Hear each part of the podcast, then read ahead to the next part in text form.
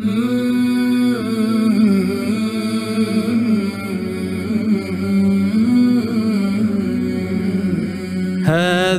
لقاء الصالحين مسامرة مع خير أحبابي وخير محاضرة. ها هم كرام القوم هذا علمهم فتجارب الأيام خير محاورة. حاورهم ثم اقتبس من نورهم واشرح لنا تلك الرياض الناظرة. يا أيها الناس اسمعوا وتعلموا. هذه تجاربهم جواهر حاضرة. السلام عليكم ورحمة الله وبركاته. الحب الكرام في كل مكان. أهلا ومرحبا بكم في بودكاست مسامرة. معي ومعكم اليوم بفضل الله تبارك وتعالى ضيف عزيز. غالي علي وعليكم إن شاء الله. معي ومعكم فضيلة الشيخ علي قاسم حفظه الله تبارك وتعالى. حياكم الله سيدنا. حياكم الله يا أخي. حللتم أهلا ونزلتم سهلا. جزاك الله خير الله يحفظكم. شيخنا الشيخ علي بن قاسم بن علي هو أخي الحبيب وصديقي وأسأل الله عز وجل يعني كما جمعنا في الدنيا على الخير أن يجمعنا في الآخرة مع النبي صلى الله عليه وسلم. آه، سيدنا باحث دكتوراه في قسم اللغة العربية والدراسات الإسلامية. أسأل الله عز وجل أن يزيده توفيقا آمين. وسدادا وهدى ورشادا آمين. ونفعا للبلاد والعباد. آمين. حياكم الله سيدنا. الله يحفظكم يا مرحبا. يا مرحبا بكم. بفضل الله تبارك وتعالى بدأت منذ نعيم- نعومة أظفاركم في حفظ القرآن الكريم على يد ثلة مباركة من المشايخ الكرام أمثال الشيخ أحمد شاكر رحمه الله الشيخ المبارك الشيخ حافظ الصانع رحمه الله سيدنا العلم المبارك. فضلت الشيخ الدكتور محمود بن عبد الملك رحمه الله تبارك وتعالى وغيرهم الكثير. من أكثرهم تأثيرا في سيدنا الشيخ علي؟ ومن الذي ترك بصمة وأثر؟ تفضل سيدنا. بسم الله والحمد لله والصلاة والسلام على سيدنا رسول الله صلى الله عليه وعلى آله وصحبه وسلم. ثم أما بعد. حياكم الله أخي. وصديقي الشيخ حمادة وأسأل الله. سبحانه وبحمده أن يزيدكم توفيقا وهدى وسدادا ورشادا. وقد استجبت لدعوة حضرتك لأني أحبك في الله سبحانه وتعالى. سيدي. ثم أحب إخواننا من أهل الإسلام. أسأل الله أن ينفعني وإياهم وأن يرفعني وإياهم. والحقيقة أنني آه، اشترطت على أخي الشيخ حمادة وهو يعرف هذا أنني ما جئت آه، معلما فلا زلت في طور التعلم. ولا ولم آتي أبدا في طور يعني التوجيه فلست أنا الموجه بل أنا كبقية إخواني من الدعاة إلى الله عز وجل وبقية طلاب العلم أتعلم ديني ولا زلت وأرجو الله تعالى أن أحشر في زمرة هؤلاء الذين يطلبون العلم. هذا يعني أولا أحببت أن أوثقه في بداية هذه الحلقة. آه، تفضلتم بالسؤال عن مشايخنا الذين كان لهم فضل علي في حفظ كتاب الله سبحانه وبحمده وفي آه، تلقي كتاب الله عز وجل. الحقيقة أنهم كثر. وكل واحد منهم له بصمة حقيقية وله فضل مباشر عليه. وفي مقدمة هؤلاء فضيلة أستاذنا وشيخنا الدكتور محمود عبد الملك عليه سحائب الرحمة. هذا الرجل الفاضل المبارك الذي لا أوفيه حقه. ترك بصمة حقيقية في نفسي وقلبي. الدكتور محمود عبد الملك يختلف عن بقية المشايخ في أنني أحسبه والله حسيبه كان رجلا قرآنيا ظاهرا وباطنا. وفقني الله سبحانه وبحمده يوم كنت طالبا في الجامعة في بداية الكلية وجالست الشيخ سبع سنوات. رحمه الله. ودرست معه القرآن ودرست شذرات من علوم التفسير ومن تفسير الإمام ابن كثير. ودرسني الشيخ قطر الندى وبل الصدى لابن هشام الأنصاري. والحقيقة أن أن أن هذا الرجل الصالح يعني له ذكريات عطرة. أنا أعطيك شيئا. تفضل سيد. أذكر يوما أنه سألني سؤالا مباشرا وقال لي يعني بشكل صريح أنت عندك حاجة يوم الأربعاء بعد صلاة العصر؟ قلت له يعني الوقت اللي حضرتك تجود علي بيه. فقال لي يعني أنت موافق؟ فقلت له أيوة نعم. فقلت له إشمعنى يعني يوم الأربعاء يا سيدنا؟ فقال لي لأنني رأيت رؤيا أنني كنت أجالسك في مكان كذا في مسجد كذا وبينما نحن نقرأ إذ دخل علينا سيدنا رسول الله صلى الله عليه وعلى آله وصحبه وسلم في هذا الوقت. قال فاستبشرت بهذا الوقت. يعني عادي خالص الشيخ بيتكلم كده عن رؤاه مع سيدنا رسول الله صلى الله عليه وسلم. وكأنه شيء عادي. ترك الشيخ بصمة حقيقية في نفسي ولا يزال هذا الرجل بذكره العاطر لا يزال يعني يثير شجونا في نفسي أعظم ما رأيت في هذا الرجل أنه رجل يحب الله ورسوله ويبغي أن يكون رفيقا لسيدنا رسول الله وأن يزاحم أصحاب رسول الله في الجنة. وأعظم ما رأيته في شخصية الدكتور محمود عبد الملك رحمه الله أنه كان يفر من مواطن الفتن وأبرزها حب الشهرة. الله. عرضت عليه الدنيا والله. فكان يفر منها فرار المجدوم من الأسد. دكتور محمود يعني له شجون وأنا سبق لي أن ذكرت مجلسا كاملا عن سيرته العطرة. أسأل الله أن يجمعني به مع سيدنا رسول الله وأن يجزيه وأن يجزي كل شيوخنا عني وعن الإسلام وأهله خير الجزاء. جزاكم الله خير شيخ. وأسأل الله عز وجل أن يرحم الشيخ الدكتور محمود بن عبد الملك. آمين. وأن يسكنه الفردوس الأعلى. واجمعني وإياكم. به ووالدينا ووالديكم في آمين. جنات النعيم. يا رب. طيب سيدنا ننتقل لمحطة أخرى وهي محطة يعني انطلاقتكم بفضل الله سبحانه وتعالى في طلب العلم الشرعي. وكانت منذ الصغر بفضل الله سبحانه وتعالى. يعني من سن سبع سنوات سيدنا أسأل الله عز وجل أن يزيدكم توفيقا وسدادا وهدى ورشادا. اللهم آمين. ونفعا للبلاد والعباد. هذه سن مباركة. من خلال يعني هذه التجربة سيدنا تلقيتم العلم على يد ثلة مباركة من العلماء الكرام من الدرعميين وغيرهم من الأزهريين وغيرهم من الشرعيين وغيرهم من غير المنتسبين للأزهر. يعني حدثنا عن خلاصة هذه التجربة.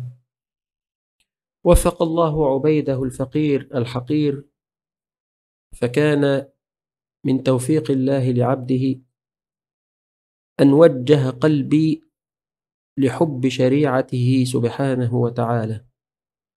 ووفقني الله سبحانه وتعالى فكنت أحب مجالسة أهل العلم منذ نعومة أظفاري.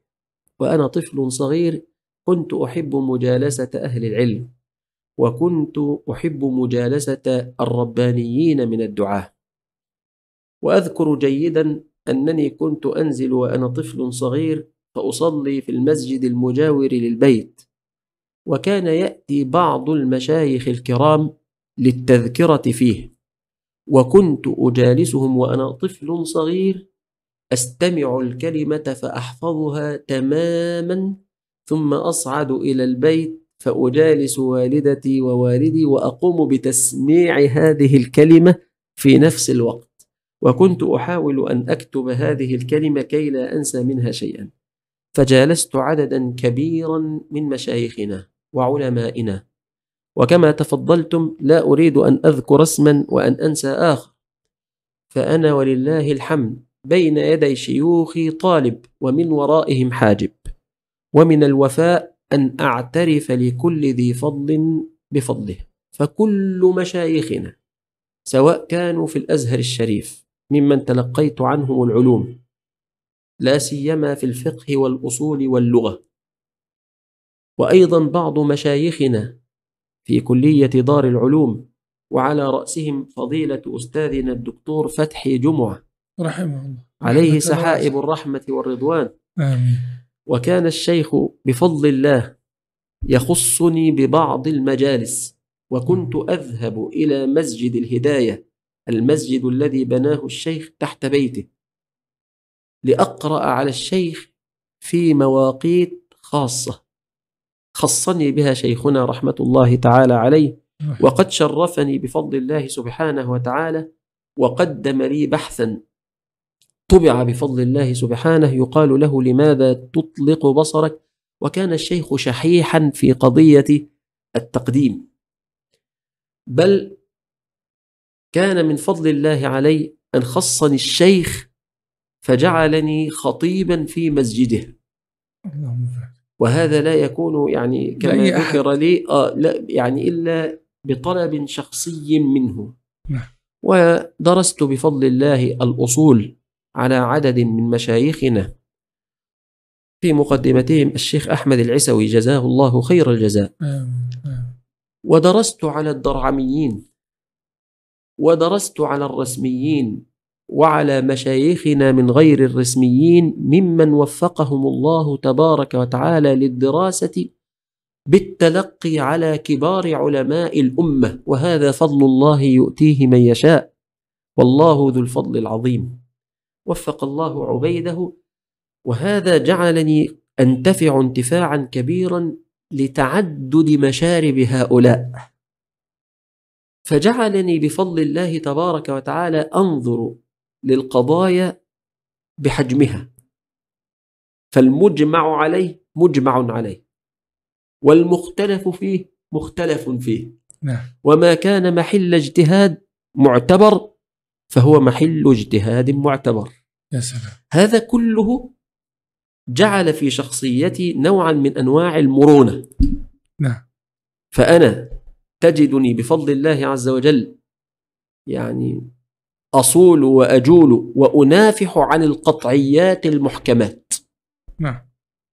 التي أجمع المسلمون على أنها من القطعيات أنها من الدين. نعم.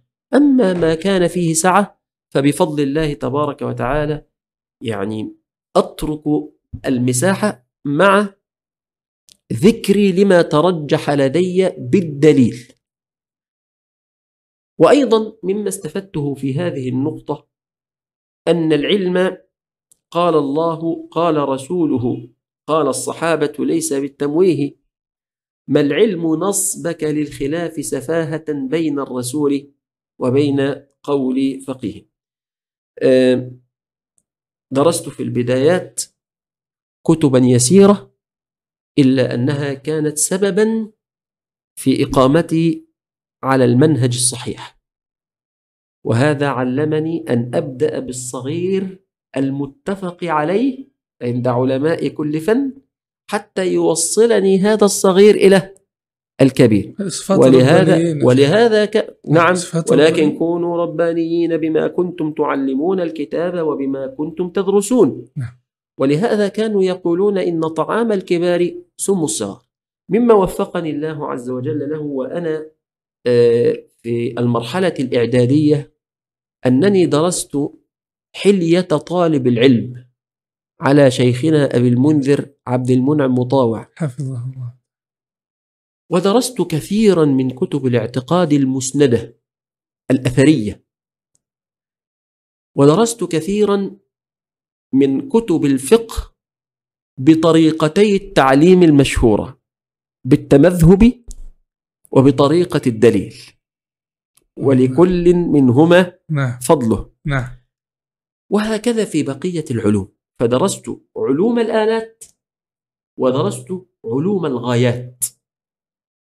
الحقيقة أنني أنصح إخواني من خلال تجربتي البسيطة كطويل بعلم حقير بسيط رضي الله.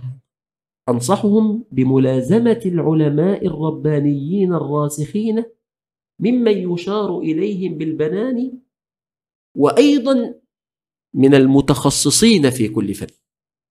لأن من تكلم في غير فنه أتى بالعجائب. نعم. وهذا ما نراه في هذه الأيام. صحيح. الأمر الثاني اجتهد أن تقرأ مبحثا كحلية طالب العلم للإمام العلامة الدكتور بكر بن عبد الله أبي زيد. رحمه الله. رحمة الله تعالى عليه. آمين. اقرأ ارتياض العلوم. للشيخ مشاري الث- الشثري اقرأ مثل هذه الأبحاث فعلا فعلا. ستيسر لك أمورا كثيرة وهذه الأبحاث لا سيما حلية طالب علم قرأتها وأنا في بداية المرحلة الإعدادية فكانت سببا بفضل الله فيما وفق الله له عبيده الفقيه. أحسن الله عليكم مولانا. طيب سيدنا من خلال معرفتي بكم كذلك زادكم الله من فضله كان لكم تجربة بالالتحاق بالمعاهد الشرعية كمعهد إعداد الدعاة كمعهد القراءات. لو تسلط الضوء على الدروس المستفادة من هذه التجربة وبما تنصح إخواننا كذلك من المنتسبين لهذه المعاهد. ومن والذي يرغب كذلك أن ينتسب كذا نعم. يعني أحسن الله عليكم وأنا طفل صغير كنت أود من سويداء قلبي أن ألتحق بالدراسة النظامية في الأزهر الشريف الله. ولكن قدر الله سبحانه وتعالى أن ألتحق بالتعليم النظامي. حتى وصلت إلى ما ذكرتم حفظكم الله تعالى. أنني يعني أعمل باحثا في الدكتوراه في قسم اللغة العربية. طيب. هذا الشغف ظل موجودا. صحيح أنني أذهب للقراءة على العلماء. أنا كنت أذهب أنا وأحد إخواننا. كنا نخرج للقراءة على شيخ من مشايخنا في أصول الفقه في قرية مجاورة لمدينة المنصورة. وكان موعدنا عقب صلاة الفجر ومن أتى متأخرا عن الموعد لا يدخل. فكنا نخرج أعزكم الله لا سيما في وقت الشتاء ما كانش فيه لم تكن هناك سيارات ماذا نصنع؟ كنا نركب في عربة الخضر الخضروات. نركب في العربة مع من يبيع الخضروات لندرك الصلاة مع شيخنا. نسأل الله أن يجزيه عنا خير الجزاء. فالحياة العلمية جعلتني محبا للدراسة وأيضا كنت شغوفا أن أدرس دراسة نظامية. نعم. فالتحقت بمعاهد إعداد الدعاة ابتداء وأنا صغير في الجمعية الشرعية لتعاون العاملين بالكتاب والسنة ثم بمعهد إعداد الدعاة بجمعية أنصار السنة. ثم بعد ذلك التحقت بمعهد إعداد الدعاة بوزارة الأوقاف. نعم. وكانت السنة التي التحقنا فيها سنة عسرة بسبب ظروف سياسية وظروف اجتماعية معينة في بلادنا. وكانوا قد غيروا المناهج. فلك أن تتخيل أنني جلست وكان المقرر علي في في السنة الأولى المجلد الأول من تفسير القرطبي في التفسير. وكنا ندرس آه، مناهل العرفان للزرقاني في الأصول أصول التفسير. وندرس في أصول الفقه أصول الفقه لأصول الفقه للدكتور نور أبو زهير. شيخ الشيخ محمد أبو زهرة. واخد بالك؟ وكنا ندرس. كتاب العبادات من بداية المجتهد ونهاية المقتصد. الإمام ابن رشد. وكنا ندرس السيرة من كتاب تهذير تهذيب السيرة النبوية لابن هشام. يعني أنت بتتكلم في كتب سنة أولى سيدنا دي كان؟ سنة أولى. الله أكبر. كتب كبيرة. أي والله. سبحان الله يعني وفي النحو كنا ندرس على يد أستاذنا الدكتور علي لقم أستاذ آه، اللغويات بكلية الدراسات الإسلامية بجامعة الأزهر. كنا ندرس آه، أظن قطر الندى. وبل الصدى وكنت قد درسته مع شيخنا الدكتور فتحي ومن قبله شيخنا الدكتور محمود. نعم. الشاهد أنها كانت دراسة آه، صعبة. أنت ستختبر على الطريقة الأزهرية ستختبر شفهيا ستختبر تحريريا. أنت ملزم بحضور أنت ملزم بنسبة حضور. آه، أنت ستجلس مجلس المتعلم لا مجلس المعلم. نعم. إلى غير ذلك. فكانت تجربة ثرية وقد تخرجت ولله الحمد بتقدير امتياز بفضل الله بارك. سبحانه وتعالى نعم. ثم التحقت بعدها بمعهد القراءات Yes. فدرست آه، بفضل الله عز وجل حفص نعم وكان المفترض بفضل الله أن أستأنف المسير ولكن آه، لم أجد نفسي مفرغ الوقت لدراسة القراءات نعم. لأن القراءات يعني تأخذك. أخذا. نعم نعم. وأنا كنت في هذا الوقت أعمل في الماجستير فلم يكن عندي هذا الوقت. الحقيقة أن مثل هذه ال- ال- الدراسات تصلح لكثير من الناس. ولكن أنصح إخواننا ألا ينقطعوا بعدها. يعني أنا بفضل الله عز وجل آه، لا زلت ألتحق بالدورات العلمية الموجودة على الشبكة العنكبوتية الإنترنت. كثيرا ما ألتحق بدورات حتى آه، أحدث نفسي كما يقولون نعم. يعني أحدث نعم. نفسي وأنظر أيضا إلى الطرق التعليمية الحديثة يعني حتى في الاختبارات كما لا يخفى عليكم الاختبارات كلها اختيارات نعم وهذا من أعقد أنواع الاختبارات نعم. آه، طريقة العرض تختلف آه، تتفتق كثير من الأفكار حينما ينظر الإنسان إلى علماء متخصصين في كل المجالات من غير بلده. يعني ليس فقط من أهل مصر وإنما من مشايخنا في مصر ومن مشايخنا في المملكة العربية السعودية ومن غيرهم. فبهذا يحدث عند الإنسان نوع من أنواع التوسع الذهني وهذا يساعد هذا الإنسان على التقدم العلمي. نعم. فنصيحتي لإخواني أنه مع الدراسة العلمية على أيدي مشايخنا ومع طلب الإجازة منهم فإنه لا يسعنا أيضا أن نترك الدراسة النظامية. لا سيما وأن الدراسة النظامية تؤهلك علميا وتؤهلك معرفيا وأيضا تكون قد أخذت إجازة رسمية. وهذه طبعا تصلح في كثير من الأمكنة لا سيما في الوضع الذي نحياه حاليا. أحسن الله إليكم مولانا. طيب سي- سيدنا ننتقل لمحطة أخرى. بفضل الله تبارك وتعالى ومنه وكرمه لكم عدد لا بأس به طيب مبارك من المؤلفات.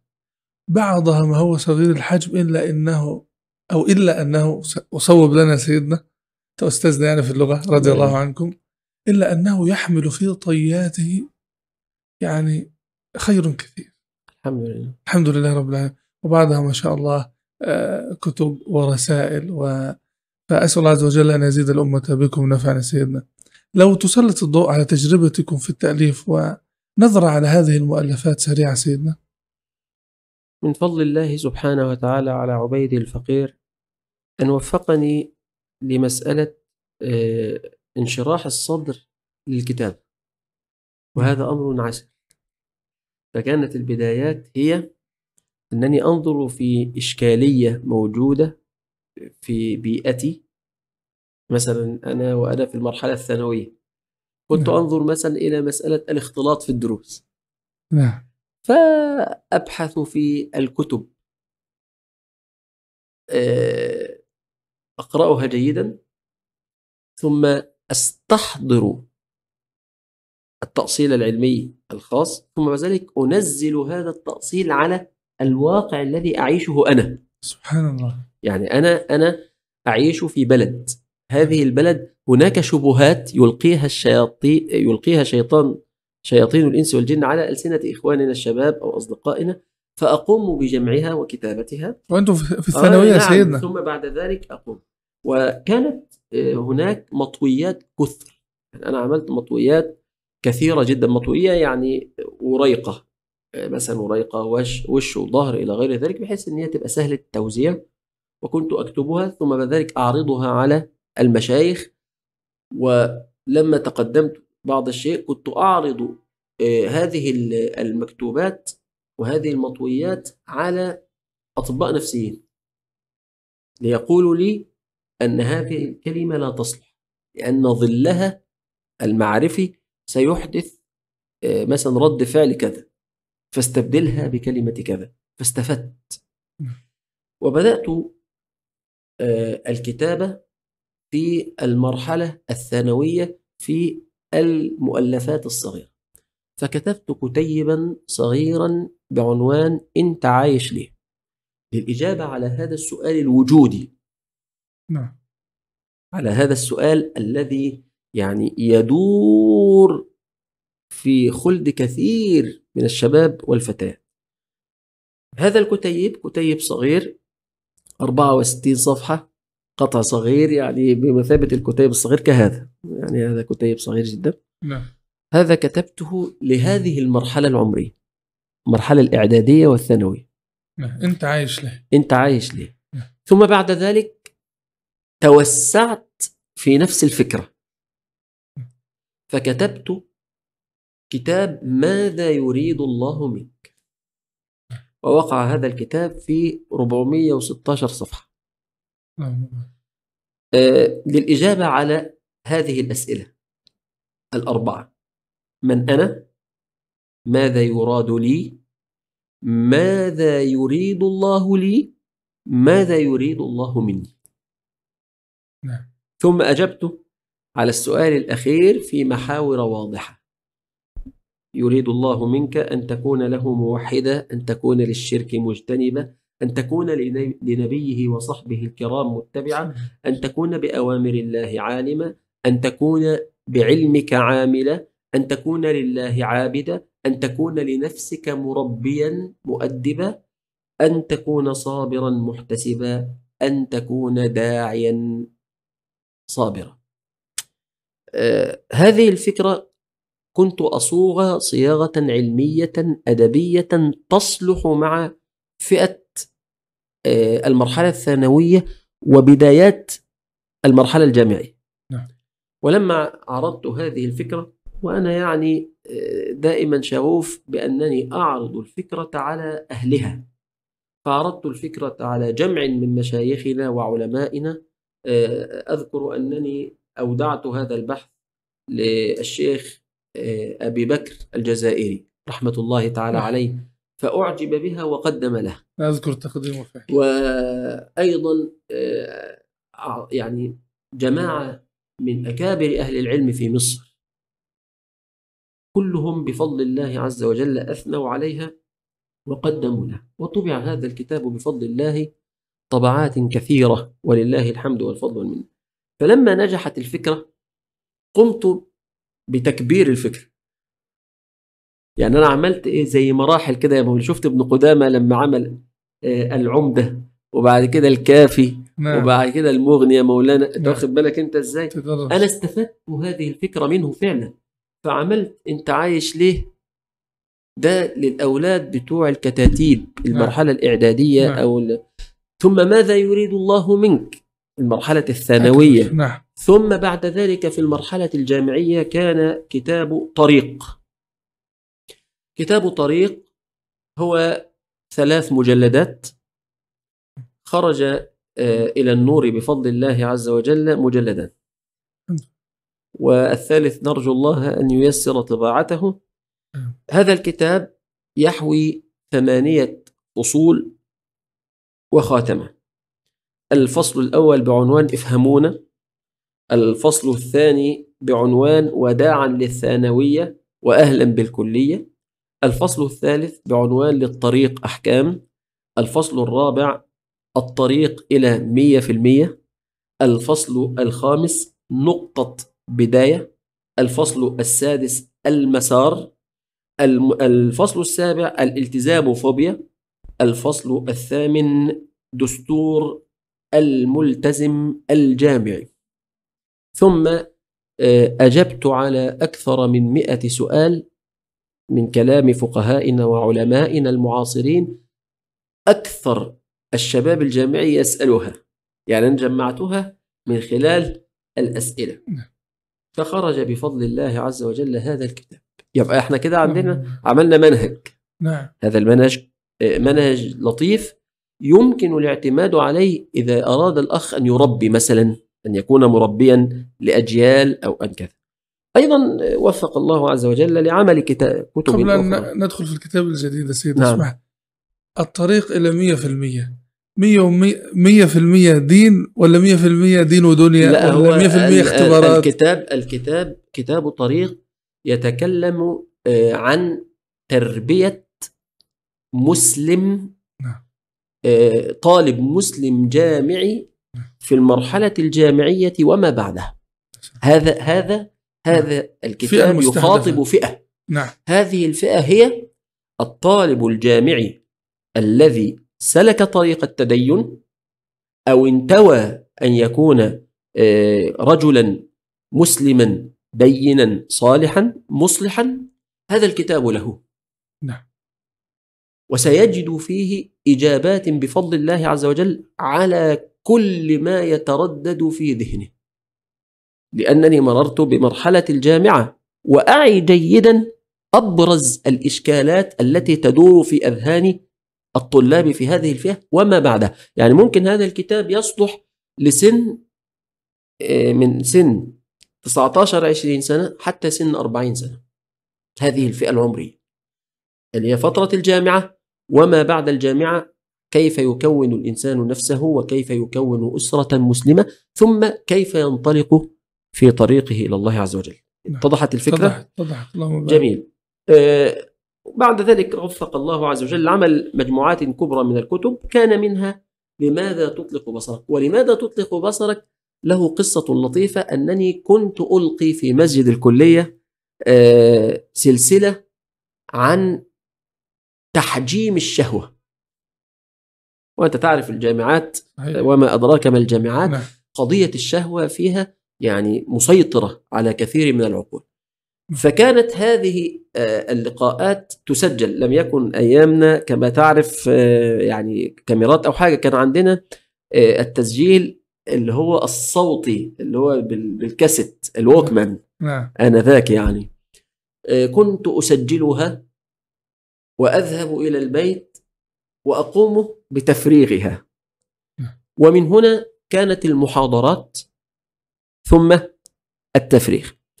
كنت بعمل إيه؟ ودي برضو حاجة ممكن يعني أفشي هذا السر سر الصنعة زي ما بيقولوا. إحنا عايزين نعرف سر مولانا آه آه، أنا حينما أقوم مثلا بعمل حاجة زي كتاب لماذا تطلق بصرك. بعمل نعم. إيه يا شيخ عمرو أجيب كل ما يتعلق بهذه الفكرة بشكل مباشر أو بشكل غير مباشر. مكتوبا أو مسموعا مرئية أو مرئيا في هذا الزمان. ما كانش أيامنا بقى مرئيا نعم. إلا عن طريق التلفزيون. صحيح. ثم أنزل إلى الشارع فأقوم بعمل آه، دراسة ميدانية. فبعد ما استهلك القراءات دي كلها أقوم أصيغها في شكل إجابات على شبهات تتردد على ألسنة الناس فعلا نعم. في مختلف الطبقات جميل ونتائج وتوصيات ثم بعد ذلك نعم. آه ثم بعد ذلك أقوم بعمل خطوط عريضة روشتات علمية ثم روشتة عمل ورقة عمل يستطيع هذا الإنسان أن يقوم بتنفيذها في الأرض مش في الهواء يعني أنا لا أريد أن يكون آه، التنظير تنظير سالب. لا ده أنا أريد أن أقول له أنا أشعر بالنار التي أنت فيها وطريق العلاج ولو بنسبة 50% عمليا هتعمل واحد اثنين ثلاثة أربعة خمسة. يعني أذكر في لماذا تطلق بصرك؟ بعد ما جمعت المادة أنني قمت بالرد على 18 شبهة. يعني مثال مثلا آه، طبعا الأول بدأت بتجفيف منابع فتن الشهوات وأصلت للفكرة دي آه، وجني الثمار من غض الأبصار ثم ذلك بدأت بقى في الإجابة على الشبهات. ودي نقطة هامة اللي هي فكرة أن يكون الجواب برهانيا إن ما يبقاش ال- الشاب المتدين أو الشاب الجامعي حاسس إن الشيخ أقل تفكيرا أو الكاتب الإسلامي أقل تفكيرا منه. لا ده أنا معايش لإشكالياتك. نعم.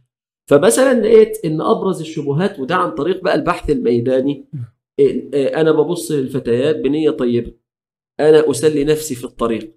أنا أصل أنا يتأمل في جميل خلق آه، الله. ما هو أنا كاتب أصل أنا وأنا ماشي أتأمل في جميل خلق الله. أصل أنا لسه صغير في السن. آه، أنا أفعل كل ما يفعله الناس. الأولى ليك والثانيه عليك. أنا حر وملكش فيه. أنا حر وملكش فيه. آه، ربنا الله هو اللي خلق فينا الشهوة. أنت يعني هتعترض على ربنا. آه، آه، مثلا قوله لما انتهي من الدراسة سأتوب. قولهم في في النظر للفتيات تفريج للكبت الجنسي. قولهم أنا أحسن حالا من غيري يعني أنا ببص بس غيري بي- بينفذ. قولهم إطلاق البصر صغيرة. يا عم دي حاجة صغيرة يعني ما نكبرش الموضوع يعني. أنا ببص على البنات عشان أختار شريكة إيه؟ حياتي. آه، أصل البنات هي السبب وهي اللي عايزة كده. أصل الزمن تغير. يا عم سيبها لله وبطل تشدد. البنت دي تلزمك يا شيخ. يعني قصدي ده من الواقع المعاصر. تخيل أن هذا الكتاب كتب سنة 2000 وأنا طالب في أولى كلية. لماذا تطلق بصرك. بصرك؟ سنة 2000 ولا تزال هذه الشبهات تقريبا تقال في هذا الوقت. نعم. خدت بال حضرتك؟ ودي فائدة البحث الإيه؟ ميداني. الميداني. نعم. آه ثم مع ذلك كتبت علاجا عمليا. كتبت العلاج العملي من أول ما يبقى في البيت ومن أول ما ينزل بقى يعني أنا بكتب العلاج العملي إزاي؟ أنا بنفذه بكتب أنا هعمل إيه؟ أنا هخرج من بيتي هنزل من باب العمارة. فمن باب العمارة مثلا هركب أسانسير. ما عندناش إحنا أسانسير يعني عند الناس الطيبة اللي زي الشيخ حمادة يعني عندهم أسانسير. فأنا ممكن ألاقي بنت في الأسانسير هعمل إيه؟ طب أنا خارج وهقف عشان أركب هعمل إيه؟ طب ركبت في مواصلة مختلطة هعمل إيه؟ طب أنا مش راكب مواصلة مختلطه أنا عندي عربية هعمل إيه؟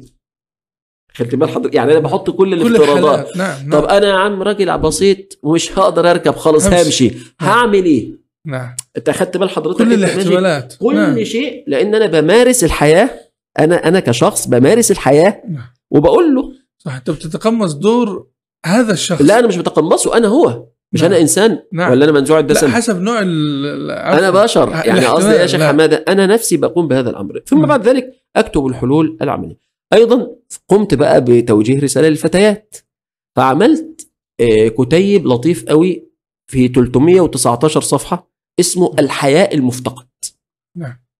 اتكلمت بقى عن قضية الحياء ولماذا الحياء ومظاهر الحياء وأنواع الحياء وبركات الحياء وماذا لو ضاع الحياء وبدأت بقى بعمل نفس الإسقاط على الواقع الداخلي للفتيات وتسليط الضوء عليه لإنقاذ الأمهات الغافلات اللي ما يعرفوش حاجة عن بناتهم ثم لإنقاذ الأخوات الداعيات اللائي يبعدن كثيرا عن واقع البنات الداخلي نعم.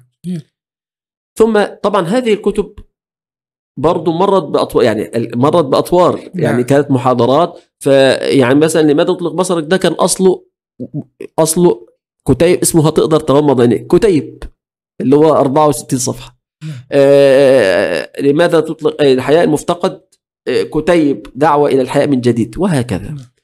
آه آخر مؤلفاتي التي وفق الله عز وجل لها رسالة الماجستير نعم. وهذه الرسالة أنا مكثت في إعدادها خمس سنوات اللهم ودي أصعب حاجة أنا عملتها يا عم الشيخ حمادة في حياتي ليه؟ لأنها كانت آه، دراسة تركيبية دراسة بينية تركيبية يعني إيه الكلام ده؟ اعطينا عنوانها اولا يا سيدنا آه، عنوان الرسالة نعم. البناء الصوتي وأثره البلاغي في القرآن الكريم سورة النمل ومحمد أمودجا اللهم بارك. إذا هذه الرسالة هي دراسة بينية فكرة الرسالة أنني علمت من خلال القراءات أن أعداء الله عز وجل أعلنوا أنهم سيخضعون القرآن الكريم للنظريات التفكيكية. هيحط هيحط القرآن بقى ما عادوش بقى البخاري ولا مسلم ولا السنة ولا حاجة لا لا هيحط القرآن بقى على الترابيزة ويبدأوا بقى يعملوا تفكيك للنص القرآن. فمن جملة ما سيعبث به هؤلاء اللغة. فوفق الله عز وجل عبيده الفقير لهذه الفكرة. الدراسات الموجودة في العالم في الغالب هي دراسات لغوية فقط أو لسانية فقط. فأنا عملت الأصعب. مزجت. مزجت بين التجويد والقراءات واللسانيات واللغويات ثم عصرت كل هذا لاستخراج الأثر البلاغي وجعلت الدراسة دراسة تطبيقية على سورتي النمل ومحمد. وطبعا آه، كتبت كلمات يعني يحلو لي أن أقولها لأخي تفضل. الشيخ حمادة تفضل مولانا. كنت كتبتها على هامش الكتاب في الخارج. كتبت في ظل الهجمة المسعورة المحمومة على هوية الأمة دينها ولغتها وتاريخها ناهيك عن أرضها وعرضها لا يملك المسلم الغيور طرف التولي من الزحف فضلا عن المشاهدة مكتوف اليدين. بل لا بد لكل فرد من أفراد الأمة أن يرابط على ثغر من ثغورها باذلا الغالي والنفيس انتصارا لهذه الأمة. ومن هنا كانت فكرة تلك السلسلة اللي هي كانت بدايتها. الانتصار للكتاب العزيز. أيوه نعم. هي السلسلة بعنوان الانتصار للكتاب العزيز. التي كانت بدايتها ماذا؟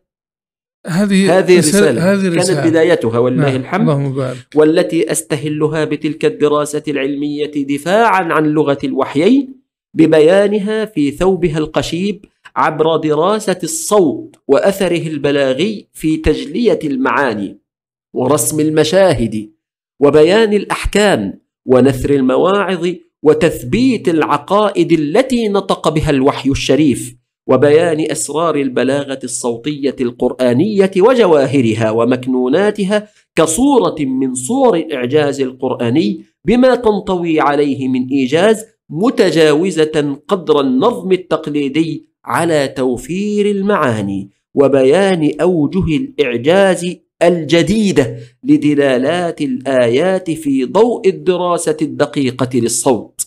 وما الصوت إلا أصداف إذا فليت ظهرت الجواهر في داخلها بيد أننا ما إن فلينا تلك الأصداف إلا وجدناها درا يتحدر ولؤلؤا يتناثر فكيف بالمعاني التي تكون وراء تلك الألفاظ؟ وهذا الإجمال الشديد لا يصل إلى أعماقه إلا الذين يطالعون هذا الكتاب بما ينبغي له من التأمل والعناية والاهتمام. ولهذا كتبت تلك السلسلة لهؤلاء الذين ما زالوا يعتنقون محبة القراءة والمطالعة للأبحاث العلمية الرصينة وقليل ما هم. فلم تشغلهم صوارف الحياة ومشاغلها أن يلوذوا بالفرار إلى دراسة علمية تنتصر للحق في أزمنة التزييف والتجفيف والتجريف. والمأمول أن تكون تلك السلسلة سببا في شرح البصائر وتفتح الأبصار. لإدراك حقيقة العلاقة التكاملية بين العلوم البلاغية والقرآنية واللغوية وأثر ذلك في فصاحة تلك المفردة القرآنية والانسجام والتساوق الصوتي للبنية الواحدة. كما نأمل أن تكون تلك السلسلة محاولة جادة للتصدي لمحاولات ممنهجة للعبث بكتاب الله نصا ورسما ولغة ودلاله الله. كان هذا آخر يعني الكتب وإن شاء الله يتلو آه، هذا أمور إن قدر الله لنا البقاء واللقاء يعني. أسأل الله عز وجل أن يزيدكم توفيقا آمين. وسدادا وهدى آمين. لسيدنا ونفع. للبلاد والعباد. آمين. ويرزق قلمكم زيادة في, في مصدر السيلان آسف هو سيلان مصدر أن يسيلوا أن يسيلوا آمين. قلمكم آمين. زيادة وزيادة. آمين. رضي الله عنكم سيدنا. آمين.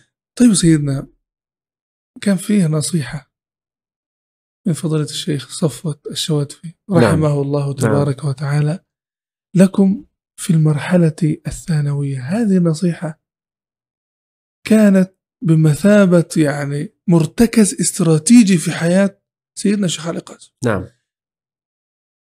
ضبطت البوصلة يا سيدنا. نعم. أليس كذلك؟ صدقت. حدثنا سيدنا عن هذه النصيحة. هذه النصيحة وتلك الوصية الغالية التقطتها وأنا طالب في المرحلة الثانوية فكانت بفضل الله سبحانه وبحمده بركة علي.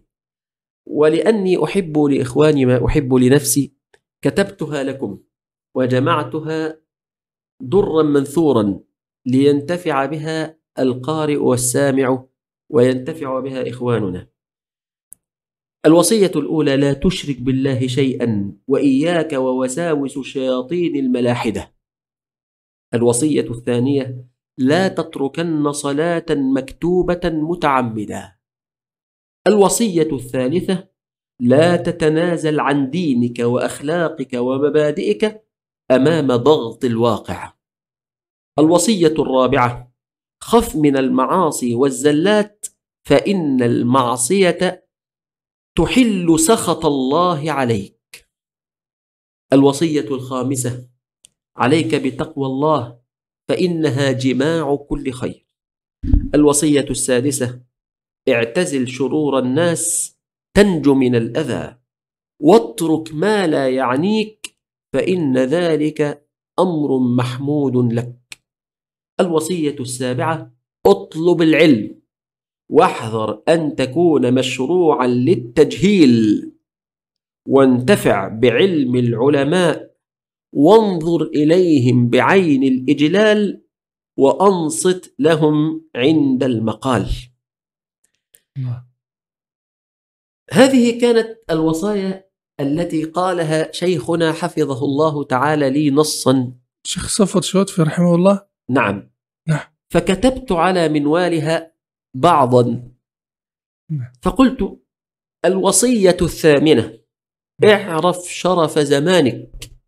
نعم. وأقبل على شانك واحفظ لسانك وتحرز من إخوانك ولا تغتر بمدح الناس لك ولا تصدقهم على خلاف ما تعرفه من نفسك الوصية التاسعة أفش السلام فسلم على أهلك ومن لقيته أو دخلت عليه وإذا انتهيت إلى مجلس فاجلس وقبله فسلم تسننا كما فعل النبي صلى الله عليه وسلم. صلى الله عليه وسلم.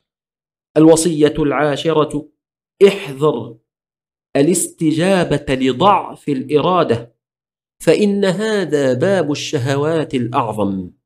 واحذر فساد التصور فإنه باب الش- الشبهات الأكبر. الوصية الحادية عشر إلزم الأخلاق الإسلامية وإياك والأخلاق المرذولة العلمانية الغربية.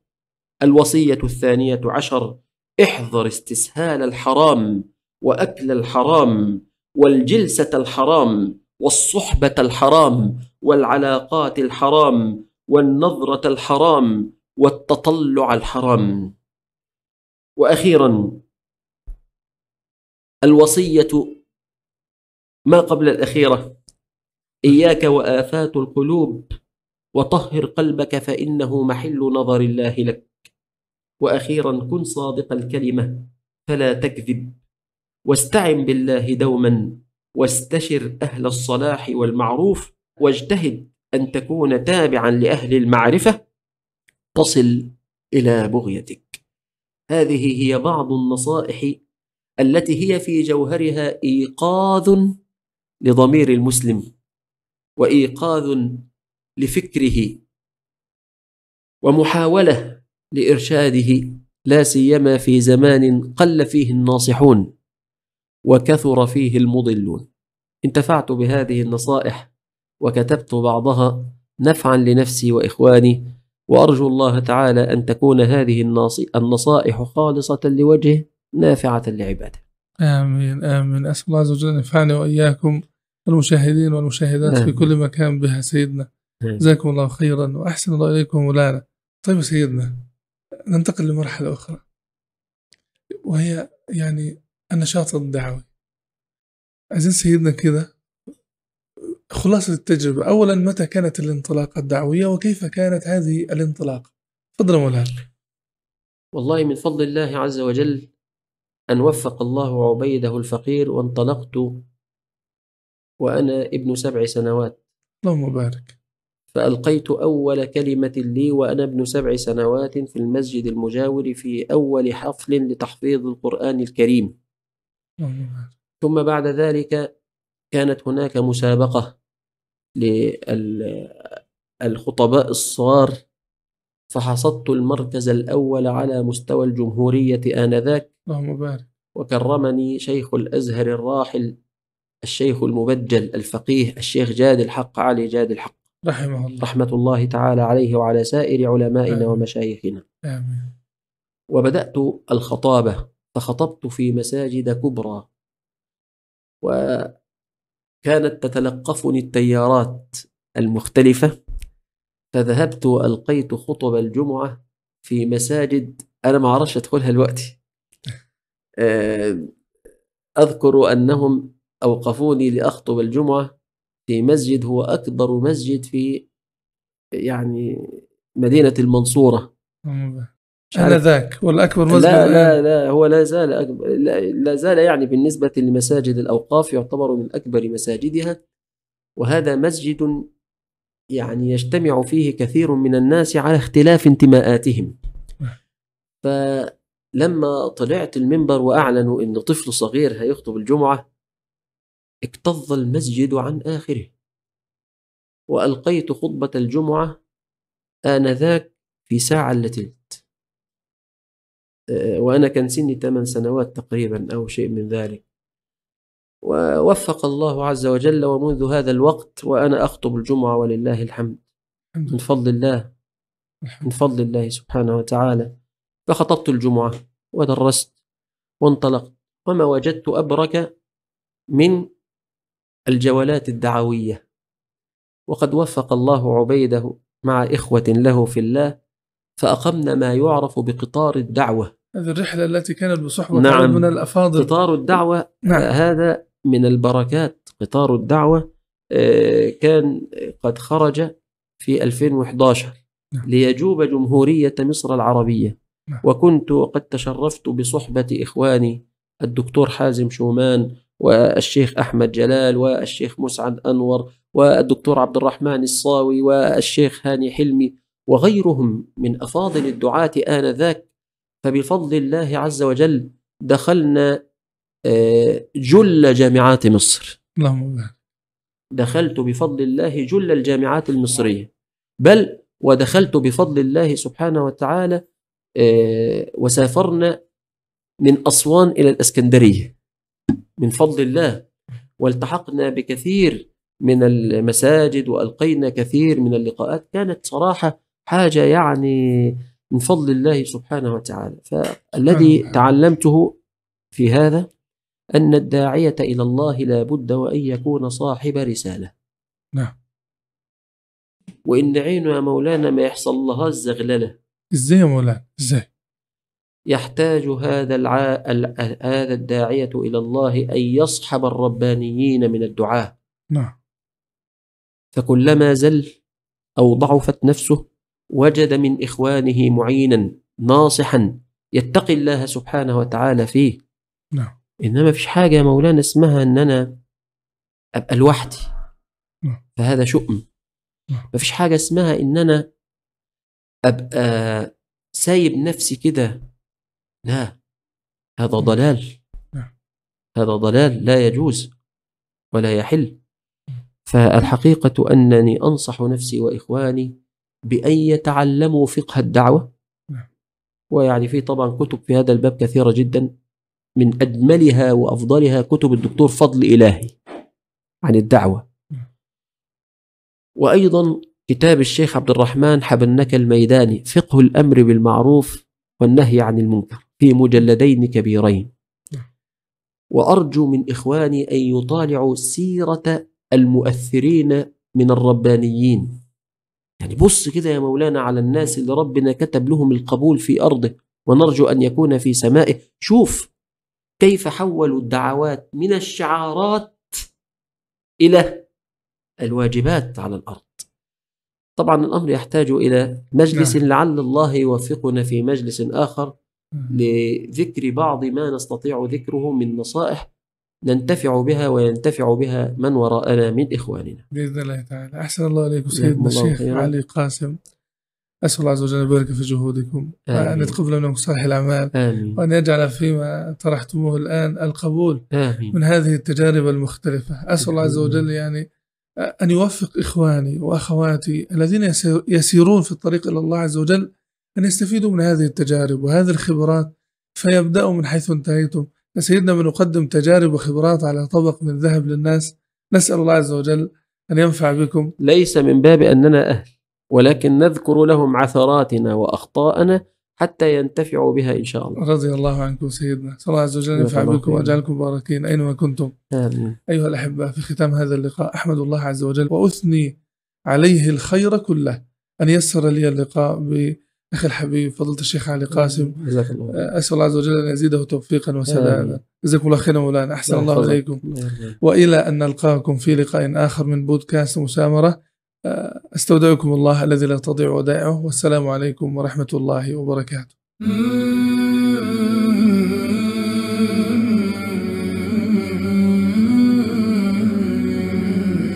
هذا لقاء الصالحين مسامرة مع خير أحبابي وخير محاضرة. ها هم كرام القوم هذا علمهم. فتجارب الأيام خير محاورة. حاورهم ثم اقتبس من نورهم واشرح لنا تلك الرياض الناظرة. يا أيها الناس اسمعوا وتعلموا. هذه تجاربهم جواهر حاضرة.